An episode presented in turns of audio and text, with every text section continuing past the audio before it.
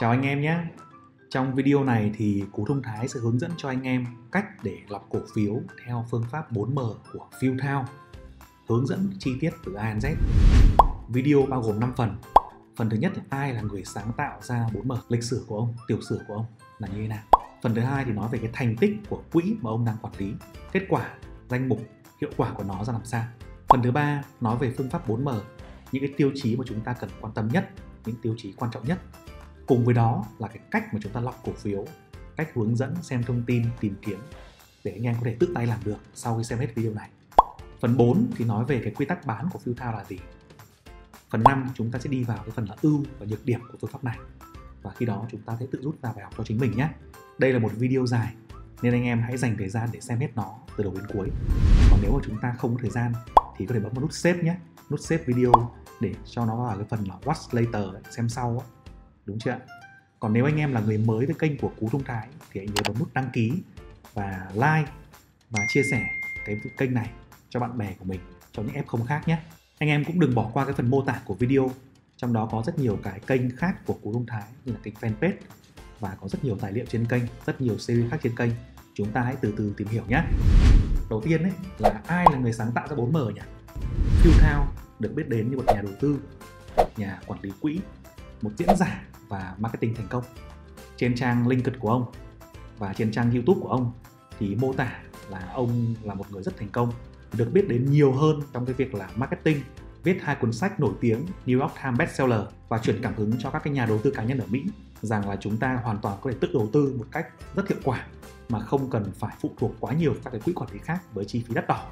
Còn ở Việt Nam thì ông được biết đến qua cuốn sách là Payback Time, tức là cuốn sách là ngày đòi nợ đấy Ông Phil Thao thì sinh năm 1948 tại bang Oregon, Mỹ. Thời trẻ tuổi ấy thì ông đã từng đi lính ở Việt Nam 4 năm, từ năm 68 đến năm 1972 và sau đó thì ông trở về Mỹ. Cũng rất may mắn cho chúng ta là hồi đó ông không gặp anh Lê Văn Tám hay là cô Võ Thị Sáu. Không thì bây giờ chúng ta không có kênh Rule Number One Investing mà xem hay đọc sách của ông ấy nữa. Khi mà năm 32 tuổi ấy, hồi đó thì nghề nghiệp chưa ổn định, ông ấy làm hướng dẫn viên chèo thuyền tình cờ là cứu được một cái nhà đầu tư giá trị khi mà người ta là chèo thuyền mạo hiểm. Và để mà đền đáp công ơn của ông Phil Thao thì người này là mời ông ta về nhà và sau đó là dạy cho ông ta về đầu tư. Nhà đầu tư nói rằng cậu có biết không? Tôi có thể cho cậu một con cá hoặc thưởng cậu một món tiền. Nhưng những cái gì mà tôi dạy cậu ngày hôm nay ấy, thì sẽ xứng đáng gấp hàng nghìn lần khoản tiền thưởng mà tôi có thể đưa cậu. Thì đây là cái điều mà ông Phil Thao kể lại chúng ta trong những cái cuốn hồi ký của mình và rất may mắn cho ông thì cái nhà đầu tư giá trị này đã dạy cho ông truyền bá cho ông những cái quan điểm kiến thức của Benjamin Graham rồi của Warren Buffett. Và khi đó thì ông lao vào nghiên cứu và khởi nghiệp với số vốn là 1.000 đô. Trong cái thập niên năm 1980 1990 ấy, thì ông đã tuyên bố rằng là từ 1.000 đô ban đầu ông đã biến nó thành một triệu rưỡi đô. Và chính thức trở thành triệu phú đô la Mỹ tự thân nhờ vào cái việc là đầu tư chứng khoán một cách thông minh thì cái việc này là trên thị trường họ cũng rất tranh cãi rằng là không có một cái tài liệu cụ thể nào hay là bằng chứng nào về việc đó.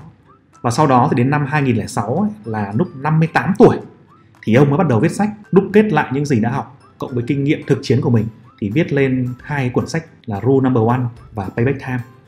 Và cái phương pháp đầu tư 4M của ông ấy thì được lấy cảm hứng từ cái phương pháp của Warren Buffett và kêu gọi chúng ta làm một cái điều là là đừng để mất tiền bằng cách là mua một công ty tuyệt vời ở một cái giá cả hấp dẫn là chúng ta đều biết rằng mua một công ty tuyệt vời thì khả năng thành công trong dài hạn rất là cao rồi. Nhưng mà lại mua nó ở cái giá cả hấp dẫn, đợi cái thời điểm mà cả thị trường sụt giảm. Và khi đó thì mới đứng ra để mua những cổ phiếu đó. Phần 2 thì chúng ta sẽ sang xem xét về cái quỹ của Phil Thao và thành tích đầu tư của ông như nào nhé.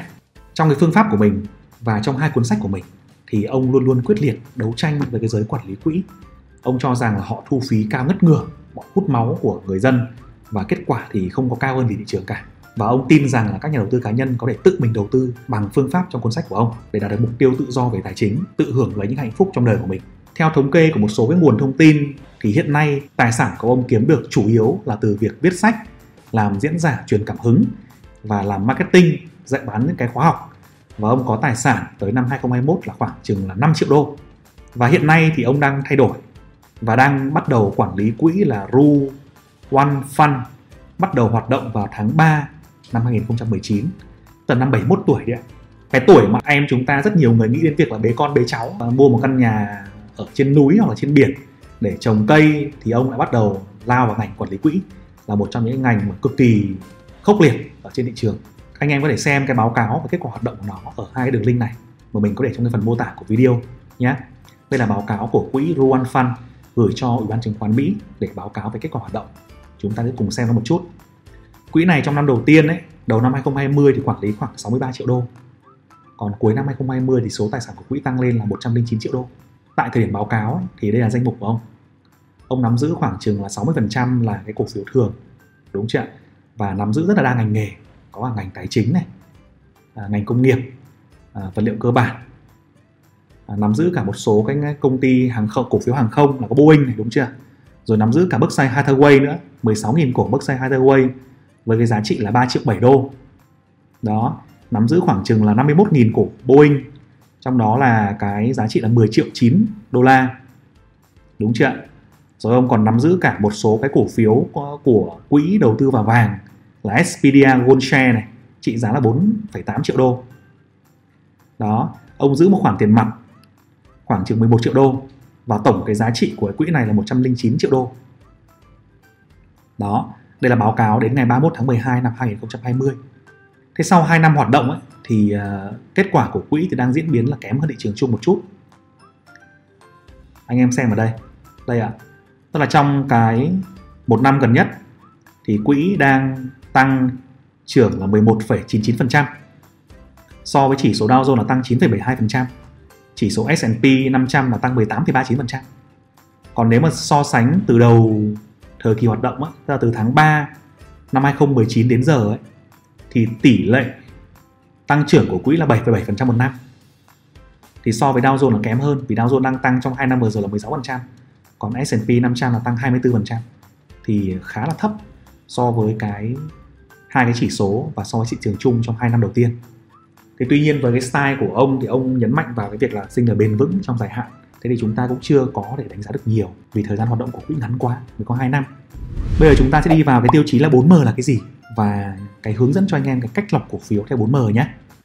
Cái chữ M đầu tiên ấy là meaning, tức là ngành nghề nào có ý nghĩa với bạn và chúng ta chỉ nên đầu tư vào những ngành nghề, những doanh nghiệp mà dễ hiểu hoặc là chúng ta hiểu rõ thôi.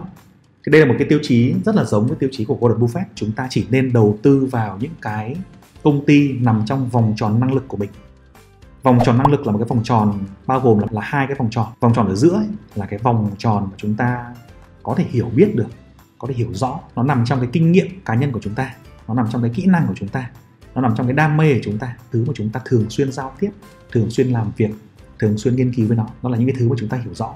Cái vòng tròn bên ngoài là vòng tròn mà chúng ta không hiểu rõ. Chúng ta biết là chúng ta không hiểu rõ. Và còn một cái vòng tròn vô định ở bên ngoài nữa cái vòng rất lớn bên ngoài ấy, là những cái thứ mà chúng ta thậm chí là không biết là chúng ta không hiểu nó. Ví dụ với Warren Buffett thì Coca-Cola là nằm trong cái vòng tròn trong cục. À, những công ty bảo hiểm mà ông mua như là Genco thì nằm trong vòng tròn trong cục. Là những cái thứ mà ông hiểu rõ ông tìm hiểu nó hàng chục năm nay rồi và xuất sắc thành công với nó rồi. Ngành công nghệ là nằm ở vòng tròn thứ hai là cái thứ mà ông biết là ông không hiểu rõ. Chính vì vậy ông ngần ngại đầu tư vào Microsoft ngần ngại và đầu tư vào những công ty công nghệ như là Apple Google Facebook rất nhiều năm. Cho đến gần đây thì mới thay đổi quan điểm cho đến gần đây thì đội ngũ của ông lớn mạnh dần và bắt đầu đầu tư vào Apple, đúng chưa nào? Nhưng mà trước đó thì vòng tròn này là vòng tròn là những cái thứ mà ông biết là ông không hiểu rõ. Ngoài vòng tròn này thì còn rất nhiều thứ mà Warren Buffett cũng không hiểu rõ. Ví dụ như là về blockchain, ví dụ như là về crypto, hay ví dụ như là về công nghệ mà gia tăng tuổi thọ của con người chẳng hạn. Những cái vòng tròn đó là nó quá mới với ông, cho nên là cái việc mà một người không thể biết được tất cả mọi thứ là chuyện rất là bình thường. Và ông có quan điểm rất là tiêu cực về blockchain, về crypto, nhưng mà thực sự là cái điều đó nó còn là một cái bí ẩn một cái sự mà đang tăng trưởng của cả thế giới. Nên có thể nói rằng, cái vòng tròn bên ngoài chính là crypto là blockchain mà Warren Buffett không hiểu rõ. Và để quay trở lại với cả cái nguyên tắc của Phil Town và Warren Buffett cùng đồng tình với nhau là chúng ta hãy chỉ đầu tư vào cái thứ mà chúng ta hiểu rất rõ, nắm chắc rất rõ là nằm trong cái vòng tròn năng lực của chính mình. Vậy thì làm thế nào để bạn có thể tìm ra được cái vòng tròn năng lực của bạn? Thì Phil Thao ở đây có đưa ra một cái hướng dẫn là chúng ta hãy dựa vào ba cái vòng tròn này để tìm kiếm cái chữ M, chữ meaning này. Cái vòng tròn thứ nhất ấy là tìm kiếm một cái công ty mà kinh doanh trong ngành nghề, trong cái lĩnh vực mà bạn đang đam mê.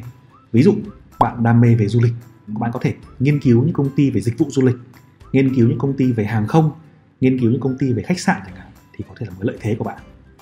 Ví dụ, bạn đam mê về nấu nướng nấu ăn đúng chưa hay là bạn đam mê về phim ảnh hay bạn đam mê về sách thì hãy tìm kiếm những công ty kinh doanh trong ngành nghề như này. Thì bạn sẽ có nhiều cái thông tin khác biệt đặc biệt bởi trong cái quá trình bạn tìm kiếm quá trình bạn đam mê ấy, bạn sẽ dành nhiều thời gian để bạn tìm hiểu tìm tòi sâu ở đấy. Bạn sẽ trở thành một cái khách hàng đặc biệt của công ty đó. Thì khi đó bạn sẽ hiểu được nó hơn những người khác rất là nhiều. Thứ hai ấy, mà bạn có thể quan tâm đấy là cái tài năng talent của bạn tài năng của bạn là gì? Là cái mà bạn giỏi nhất. Đúng chưa ví dụ như bạn làm kế toán đi. Bạn làm kế toán của công ty bất động sản, hay bạn làm kế toán, hay là bạn làm kỹ sư xây dựng của công ty bất động sản. Vậy thì bạn quá là có cái kinh nghiệm, quá là có nhiều kinh nghiệm hơn những nhà đầu tư khác trong việc là phân tích những công ty xây dựng, trong việc là phân tích những công ty bất động sản, xem là bảng cân đối kế toán của nó có ổn không, xem là nó giấu tiền, xem là nó giấu tài sản, xem là nó để những cái tài sản xấu ở đâu hay là đánh giá xem là cái mức độ hiệu quả trong đội xây dựng của công ty này như thế nào.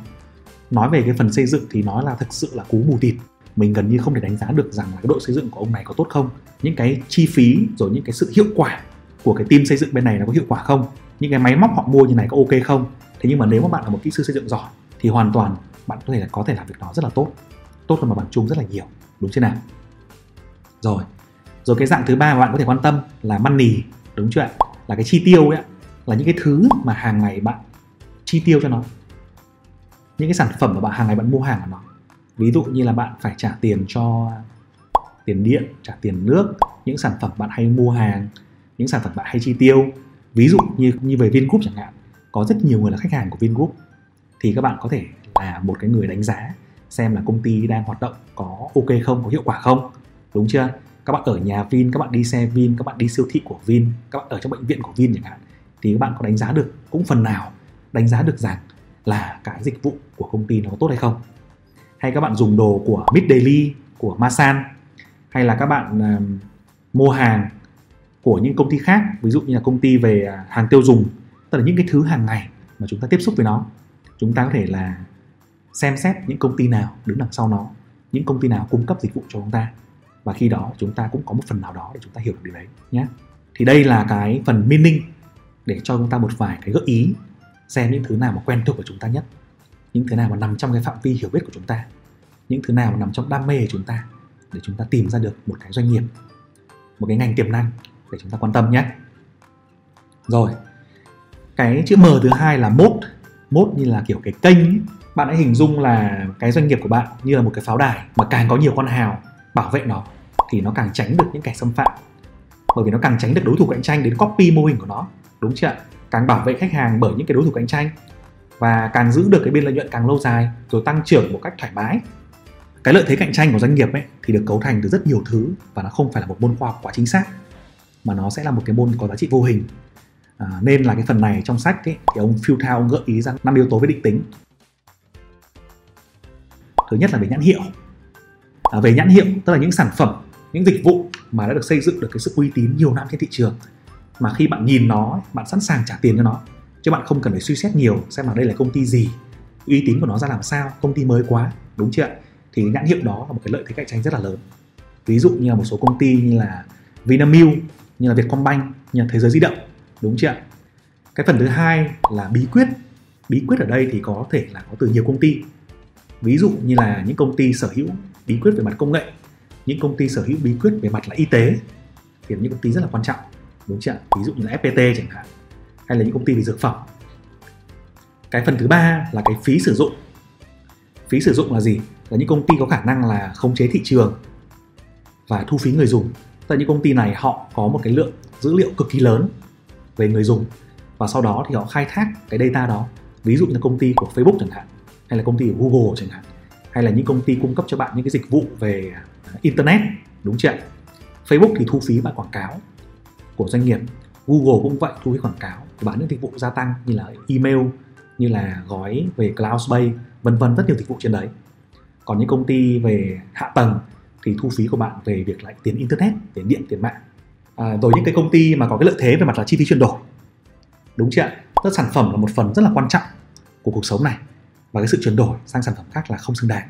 Thì khi đó họ sẽ sở hữu một lợi thế cạnh tranh rất là lớn mà đối thủ sẽ rất ngần ngại khi mà phải bỏ tiền ra bỏ một cái chi phí cực lớn khi mà tiến vào thị trường của họ.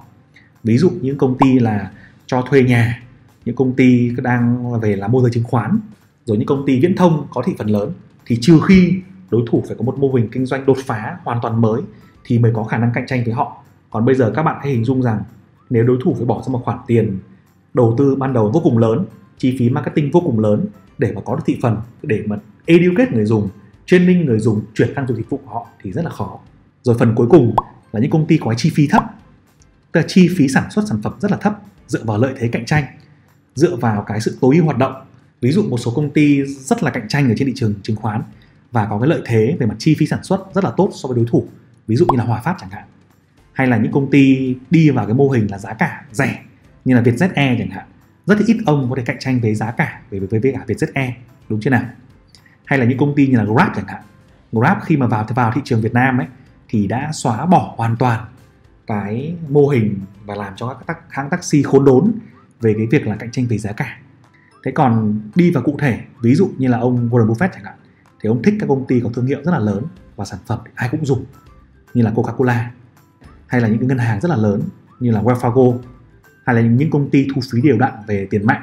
Hay gần đây thì ông thấy ông đầu tư vào Apple, ngoài việc nó là một công ty công nghệ sở hữu rất nhiều lợi thế cạnh tranh, thì sản phẩm của Apple cũng là một sản phẩm toàn cầu mà có rất nhiều người sử dụng. Thế còn sau đó thì Fuel cũng đưa ra 5 cái đánh giá về định lượng. Đầu tiên là cái chỉ số tài chính là ROIC lợi nhuận dựa trên vốn đầu tư thì tăng trưởng 20% bền vững qua nhiều năm. Rồi cái tỷ lệ tăng trưởng về vốn chủ sở hữu 10% tỷ lệ tăng trưởng về lợi nhuận thuần 10% rồi dòng tiền từ hoạt động kinh doanh thì phải sấp xỉ lợi nhuận, ổn định nhiều năm. Và cuối cùng là nợ vay dòng thì không vượt quá 3 lần lợi nhuận sau thuế. Thì phần này chúng ta hãy tham khảo thử một bộ lọc cổ phiếu. À, trong phần này các bạn có thể dùng rất nhiều cái app và tài khoản của công ty chứng khoán khác nhau. Trong ví dụ này thì cú dùng app của TCBS nhé vì cái bộ lọc của nó cú thấy khá là ổn dễ nhìn và dễ sử dụng. À, các bạn những bạn nào mà chưa có tài khoản thì có thể là ủng hộ cú bằng cách là dùng cái link mở tài khoản tới đây mà cú để đây này để bấm vào và mở tài khoản. Thì app TCBS là được cả một cái là mở tài khoản hoàn toàn online. Chúng ta không phải ký tá cái gì cả và không phải đến công ty chứng khoán. Thì phần này các bạn có thể tham khảo thêm uh, cái video là app chứng khoán nào tốt ở trên kênh của cú nhé đi vào chi tiết. Thì khi các bạn vào giao diện của phần mềm ấy các bạn sẽ bấm vào cái phần này nhé phần tiện ích này nó có phần là bộ lọc cổ phiếu. Bấm vào đây. Chúng ta nên mở tài khoản ở vài công ty và sử dụng cái ờ, tính năng hữu ích của công ty nào mà chúng ta thấy quan tâm. Có công ty chúng ta dùng bảng giá có công ty chúng ta dùng bộ lọc có công ty chúng ta xem dòng tiền. Ok chưa nào? Rồi. Trong phần này của lưu vào danh mục rồi chúng ta tham khảo ở đây. Đây. Đi từng chỉ số nào? Đầu tiên là ROIC tăng trưởng ổn định 20% một năm. Thế mà trong cái phần chỉ số tài chính ấy, thì nó lại không có ROIC nên chúng ta hãy dùng cái chỉ số khác để thay thế nhé. Dùng hai chỉ số thay thế mà cú cảm thấy khá hữu ích. Một là cái doanh thu trung bình tăng trưởng trong 5 năm và cái ROE tăng trưởng trung bình trong 5 năm. Đúng chưa nếu mà ROIC tức là à, lợi nhuận trên tổng tài sản tăng trưởng 20% thì ROE mình yêu cầu phải tăng trưởng 30% tức là lợi nhuận trên cho tổng tài sản bao gồm là vốn chủ sở hữu và nợ 20% thì ROE phải tối thiểu 30% đúng chưa nào? Là cái thứ nhất. Cái thứ hai là doanh thu tăng trưởng trung bình khoảng 15% thì cú kéo cái danh thanh này lên. Doanh thu từ mức âm lên mức dương, cái thanh này kéo lên đến đây này thì tăng trưởng trung bình khoảng 15% một năm. Đúng chưa ví dụ như là 14% đi. 14,23% cũng ok. Đúng như nào? Rồi cái thứ hai là ROE ROE phải tăng trưởng uh, phải có cái mức đạt mức là 30% một năm. Đúng chưa ạ? Tức là return on equity đấy. Ok chưa? Thì đấy là về chỉ số ROIC cái chỉ số thứ hai là tăng trưởng vốn chủ sở hữu 10% một năm thì ở đây chúng ta không có tăng trưởng vốn chủ sở hữu thì chúng ta có thể dùng cái chỉ số thay thế đó là EPS 10% một năm. EPS lớn hơn 10 à, à, tỷ lệ tăng trưởng EPS là 10% một năm. Đúng chưa ạ? Bởi vì EPS chính là lợi nhuận sau thuế mang về thì lợi nhuận đó được gom vào vốn chủ sở hữu mà. Thì EPS tăng trưởng 10% một năm thì tức là cái à, vốn chủ sở hữu khả năng của nó phải tăng trưởng trưởng từ đấy trở lên. Đúng chưa ạ? Đấy. Rồi cái chỉ số thứ ba mà chúng ta cần quan tâm ấy là cái chỉ số liên quan đến P trên E ở đây P trên E ấy, thì anh em thấy rằng là Fuel có gợi ý là chúng ta phải tìm mua một công ty tuyệt vời nhưng mà với mức giá cả định giá hấp dẫn. Thì rất giống cái nguyên tắc của Warren Buffett đúng chưa ạ? Khi mà chúng ta tìm ra công ty tuyệt vời rồi chúng ta phải đợi là giá cả của nó về mức hấp dẫn chúng ta mới mua. Mà cái mức gọi là hấp dẫn của ông ấy thì ông đưa ra mức là với thị trường của Mỹ nó là dưới 10 lần. Tức là P trên E dưới 10 thì múc được mà P trên E trên 20 thì cân nhắc bán. Thì P trên E chúng ta tạm thời là chúng ta cái cái chỉ số này nó dao động ở Việt Nam nó rất là mạnh thì tạm thời chúng ta không không đưa vào đây. Nhưng mà chúng ta nhớ nguyên tắc đấy nhá. Rồi một chỉ số nữa liên quan đến nợ vay dòng. Tức là ông cho rằng là cái lợi nhuận tổng nợ ấy, mà trên cái lợi nhuận sau thuế ấy, thì không quá là là ba lần đúng chưa nào? Thì phần này chúng ta dùng cái chỉ số nợ trên vốn chủ sở hữu phải nhỏ hơn một lần đúng chưa bên bên này là là lớn này, bên này là nhỏ này. Đúng chưa anh em kéo từ bên này xuống. Kéo từ bên bên trái, bên phải sang ở giữa thì là kéo cái mức trần. Kéo từ bên trái sang vào giữa thì là kéo cái mức sàn. Đúng chưa tất cả trên này anh thế. Kéo mức sàn, kéo mức trần. Đây. Đây là kéo mức sàn lên. Đúng chưa thì chúng ta không cần phải kéo kéo sàn. Chúng ta chỉ kéo mức trần thôi. Đấy. Cứ một, hai, ba, bốn, năm, sáu, bảy. Đấy ok chưa? Cái mức sàn vào đây. Đấy. Thì chúng ta có cái chỉ tiêu là D trên E nhỏ hơn một lần. Tức là tổng nợ trên vốn chủ sở hữu nhỏ hơn một lần. Ok chưa nào? Đấy. và chúng ta ra cái bảng này. Đây là bao gồm 11, 11 cổ phiếu. Chúng ta lưu lại. Và bộ lọc của chúng ta là bộ lọc đã có tên rồi. Còn nếu không chúng nhập tên khác đúng chưa? Lưu lại vào đây ở đây các bạn có thể nhìn thấy rằng là nó có những cái chỉ số sẵn sàng ở dưới này hiện ra. Nhưng mà anh em để ý một số cổ phiếu này. Ví dụ cổ phiếu này là không có giá luôn. Không có giá, tức là cổ phiếu dạng là không ai giao dịch đấy, cổ phiếu lở đấy. Nhưng mà vẫn lọt vào bộ lọc này được. Tại vì là nó đáp ứng được những cái tiêu chí về tăng trưởng rồi PEDE e. thế nhưng mà lại không có ai giao dịch. Thì chúng ta cần thận trọng nhé. Tất cả bộ lọc cổ phiếu thì nó đều có cái tính chất là tương đối thôi. Và nó chỉ đúng trong từng thời kỳ, đúng trong một quan điểm nào đó nên là anh em hoàn toàn khi mà chúng ta dùng ấy, chúng ta hãy linh hoạt bằng cách là có thể thay đổi những cái này. EPS có thể là 10% hoặc là 5% hoặc là 15% ROE có thể tăng tăng cao hơn hoặc giảm thấp hơn tùy anh em. D trên E cũng như vậy. Nếu mà chúng ta ưa thích những công ty mà dùng đòn bẩy tốt, thì có thể D trên E không phải là một lần nữa, mà chúng ta để hai lần. Đúng chưa nào? Đấy, ví dụ thế, thì sẽ có nhiều công ty hơn là 16 công ty này. Lúc nãy là 11 bây giờ là 16 đúng chưa nào? Thì có rất nhiều cách anh em có thể thử. Đây mình ví dụ mình để 16 công ty đi rồi. Thì là cái phần tiếp theo thì có một cái chỉ số quan trọng nữa mà Phil Thao nói là trong năm cái chỉ số định lượng của ông ấy, thì cái dòng tiền đến từ hoạt động kinh doanh ấy thì nó phải là bền vững và ổn định qua nhiều năm. Sắp xỉ với cả lợi nhuận sau thuế. Hàm ý là gì? Là cái ông doanh nghiệp này này, ông kinh doanh thì phải kinh doanh từ hoạt động kinh doanh chính, chứ không phải là kinh doanh từ buôn bán dự án hay là kinh doanh từ đầu tư tài chính các kiểu. Đúng chưa nào? Thì bây giờ chúng ta sẽ vào từng mã một nhé ở đây anh em có thể thấy là có rất nhiều cái danh mục khác nhau. Anh em có thể xem cái phần à, cái danh mục danh mục của mình đây. Nãy mình xếp là 4M đúng chưa nào? Đấy. Thì là nó sẽ có hiện ra là bên này là 16 cái mã của chúng ta. Chúng ta phải xem lần lượt bên này. Đúng chưa ạ? Lần lượt xem. Đấy. Mình ví dụ một mã đây nhé, là mã BMS đi. Là công ty cổ phần chứng khoán Bảo Minh. À, chứng khoán Bảo Minh. ROI 32%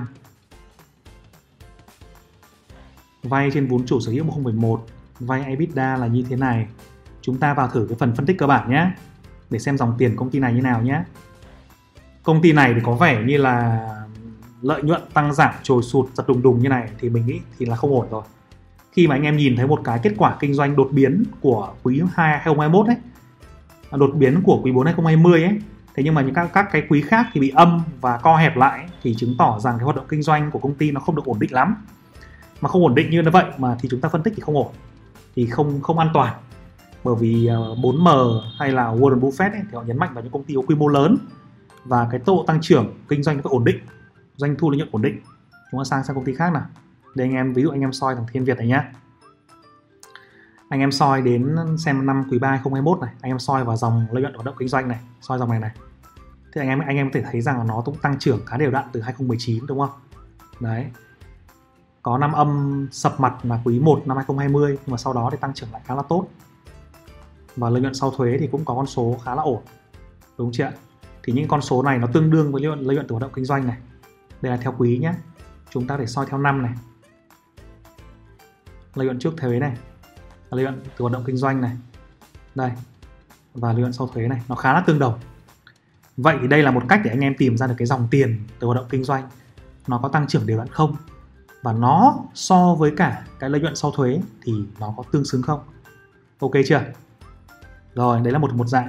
Ngoài ra chúng ta có thể so những con khác như là VDS VIX cái năm 2021 này này, và đây là thời điểm mình làm là quý 4 2021 cho nên là cái nhóm chứng khoán nó có kết quả kinh doanh rất là tốt. Nhưng mà chúng ta cũng cần phải xem xét là những cái con đó, những năm trước nó có tốt hay không. Những năm trước mà nó kém quá, chỉ năm nay cả thị trường tăng và nó tăng và anh em nhảy vào mua thì nó cũng hơi rủi ro đúng chưa nào? Đấy. Rồi thì đấy là cái cách mà chúng ta tạo ra bộ lọc cổ phiếu để so sánh các chỉ tiêu định lượng từ 4M nhé hãy nhớ rằng ông Phil Thao ấy ông dùng cái này ở Mỹ. Khi mà chúng ta học của ông ấy chúng ta học cái tư duy thôi. Nhưng mà anh em hãy thay đổi hãy điều chỉnh những cái chỉ số này làm sao cho nó tương xứng phù hợp với thị trường Việt Nam. Và điều chỉnh ra làm sao chúng ta hãy sáng tạo nhé. Tăng cái này lên giảm cái kia đi miễn là theo cái tiêu chí là mua một cổ phiếu tuyệt vời với một mức giá rẻ là được ok chưa? Sang cái tiêu chí thứ ba là chữ management, là Phil Thao khuyên chúng ta nên đầu tư vào những doanh nghiệp có ban lãnh đạo tốt. Ban lãnh đạo đó thì họ cần phải đáp ứng được những cái tiêu chí như này. Thứ nhất là lương của ban lãnh đạo nó ở mức tương xứng, nó không quá cao so với mặt bằng chung, không quá cao so với ngành. Cái thứ hai và ban lãnh đạo đó không liên tục sát nhập với nhiều doanh nghiệp khác, liên tục mua bán tài sản để tạo ra những cái sự tăng quy mô, tăng lợi nhuận trong nhiều hình thức bất thường. Cái thứ ba ấy, là cơ cấu doanh nghiệp thì nó nên tinh gọn tránh hoạt động mua bán bên liên quan. Còn bây giờ doanh nghiệp mà lại có một rừng công ty con ở dưới một rừng công ty liên kết và có rất nhiều lợi nhuận được tạo ra từ cái nhóm đấy thì rất là khó để chúng ta tìm hiểu được thực sự là dòng tiền nó đến từ đâu. Rồi cơ cấu cổ đông thì nên đa dạng và có nhiều quỹ đầu tư lớn tham gia. Và chúng ta nên tránh những công ty mà có cái sự tập trung quá công ty kiểu gia đình. Trừ khi những công ty này họ có một cái lợi thế đặc biệt như là kiểu công ty về dược phẩm ấy hay như công ty về công nghệ ấy, thì họ có những cái lợi thế đó mà chỉ có một số ít thành viên trong đó và họ là người nắm giữ rất là chắc cái này và có một sự hiểu biết cực kỳ sâu sâu hơn hẳn thị trường mà hiếm có nhà lãnh đạo nào khác có thể thay thế được họ. Cú sẽ hướng dẫn cho anh em là ba cái bước để tìm hiểu thông tin ban lãnh đạo. Thì bước 1 anh em vào trong app. Anh em vào cái phần thông tin hồ sơ doanh nghiệp này. Anh em đọc kỹ. Đọc kỹ cái phần là công ty cổ phần bóng đèn phích nước dạng đông là đến từ đâu đúng chưa anh em xem kỹ cái phần là ban lãnh đạo của nó. Đấy có tên có tuổi rồi. Xem lê thị kim yến là ai nguyễn đoàn thăng là ai ngô ngọc thăng là ai vân vân. Đúng chưa sau đó anh em xem đến cái cổ đông lớn. Công ty RAL này có một cái rất là hay là công đoàn công đoàn nắm giữ đến 40,9% công đoàn là đại diện cho người lao động đúng chưa mà nắm giữ cái tỷ lệ lớn thì chứng tỏ rằng họ có một cái sự gắn bó rất là lớn với cả công ty rồi à, thành viên hội đồng quản trị ở trên này này, cũng nắm giữ rất nhiều. Tổng giám đốc cũng nắm giữ cổ phiếu.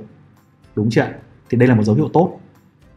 Thì sau đó thì anh em cũng xem thêm rằng là ban lãnh đạo này có mua đi bán lại cổ phiếu nhiều không? Cổ đông nội bộ có mua bán nhiều không? Thì ở đây là chưa thấy nhiều. Đúng chưa rồi, và sau đó thì anh em xem đến phần tin tức này. Đây trong phần tin tức này. Anh em xem kỹ xem kỹ xem là nó có liên tục mua vào bán ra công ty hay không. Trong một năm mà liên tục mua đi, sát nhập lại công ty nọ, công ty kia không? Đúng chưa rồi xem những báo cáo về ngành. Về ngành của công ty này là có cái gì đột phá, có công ty nào là mới. Đúng chưa nào?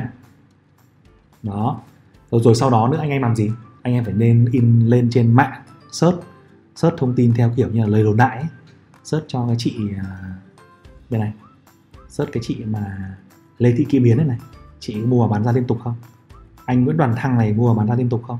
Rồi công ty RAL ấy anh em search Google ấy kiểm tra gõ tên họ vào gõ tên đúng người đấy vào và search xem là họ có mua và bán ra liên tục hay là có cái dấu hiệu gì trên, trên thị trường không?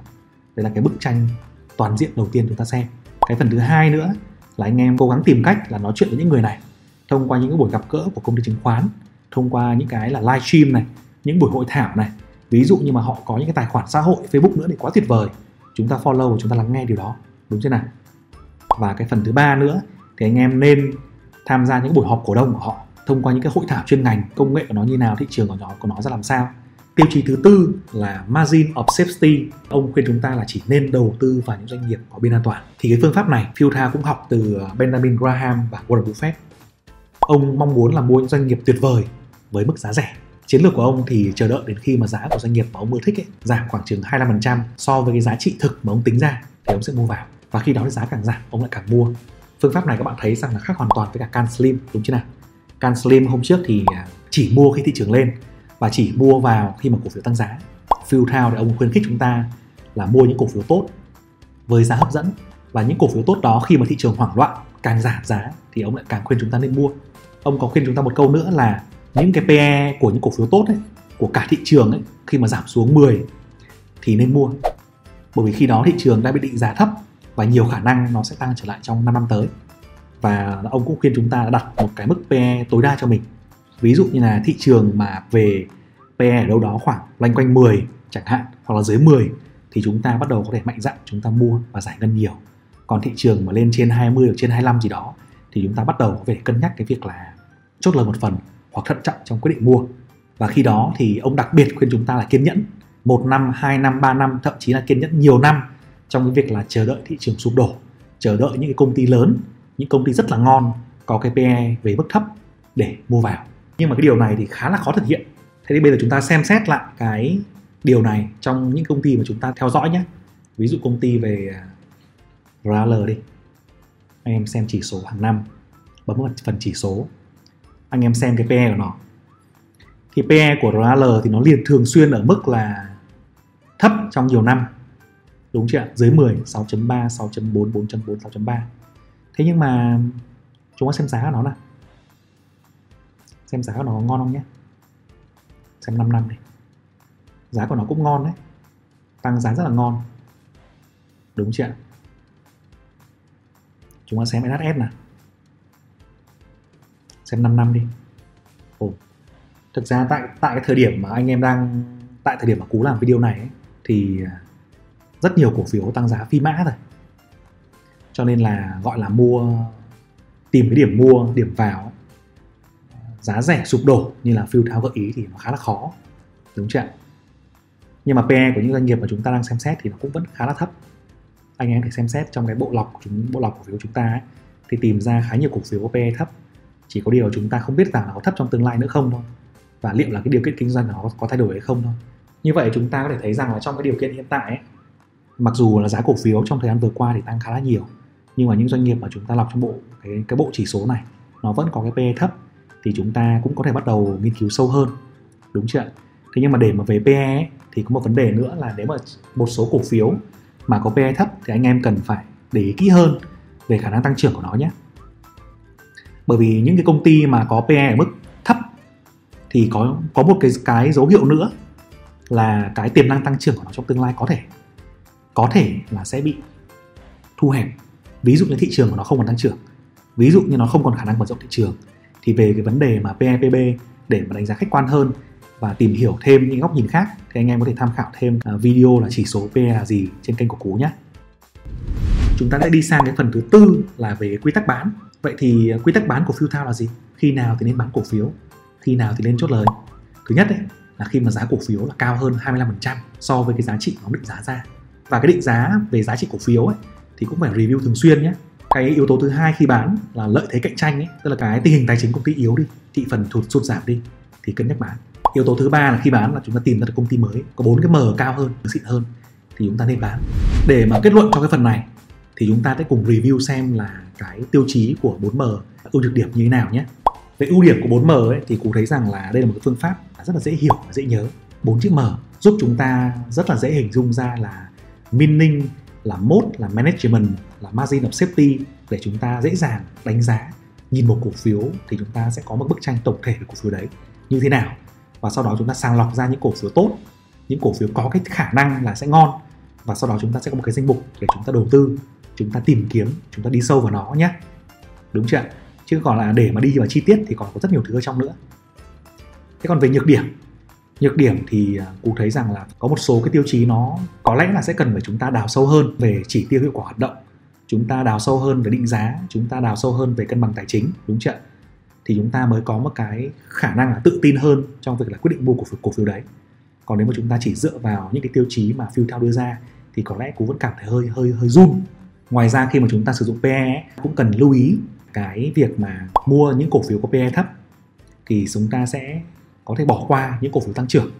Ví dụ những công ty đang trong cái đà tăng trưởng rất là nhanh hoặc những công ty trong cái ngành mới như là ngành công nghệ, ngành dược phẩm thì nó có thể có PE cao.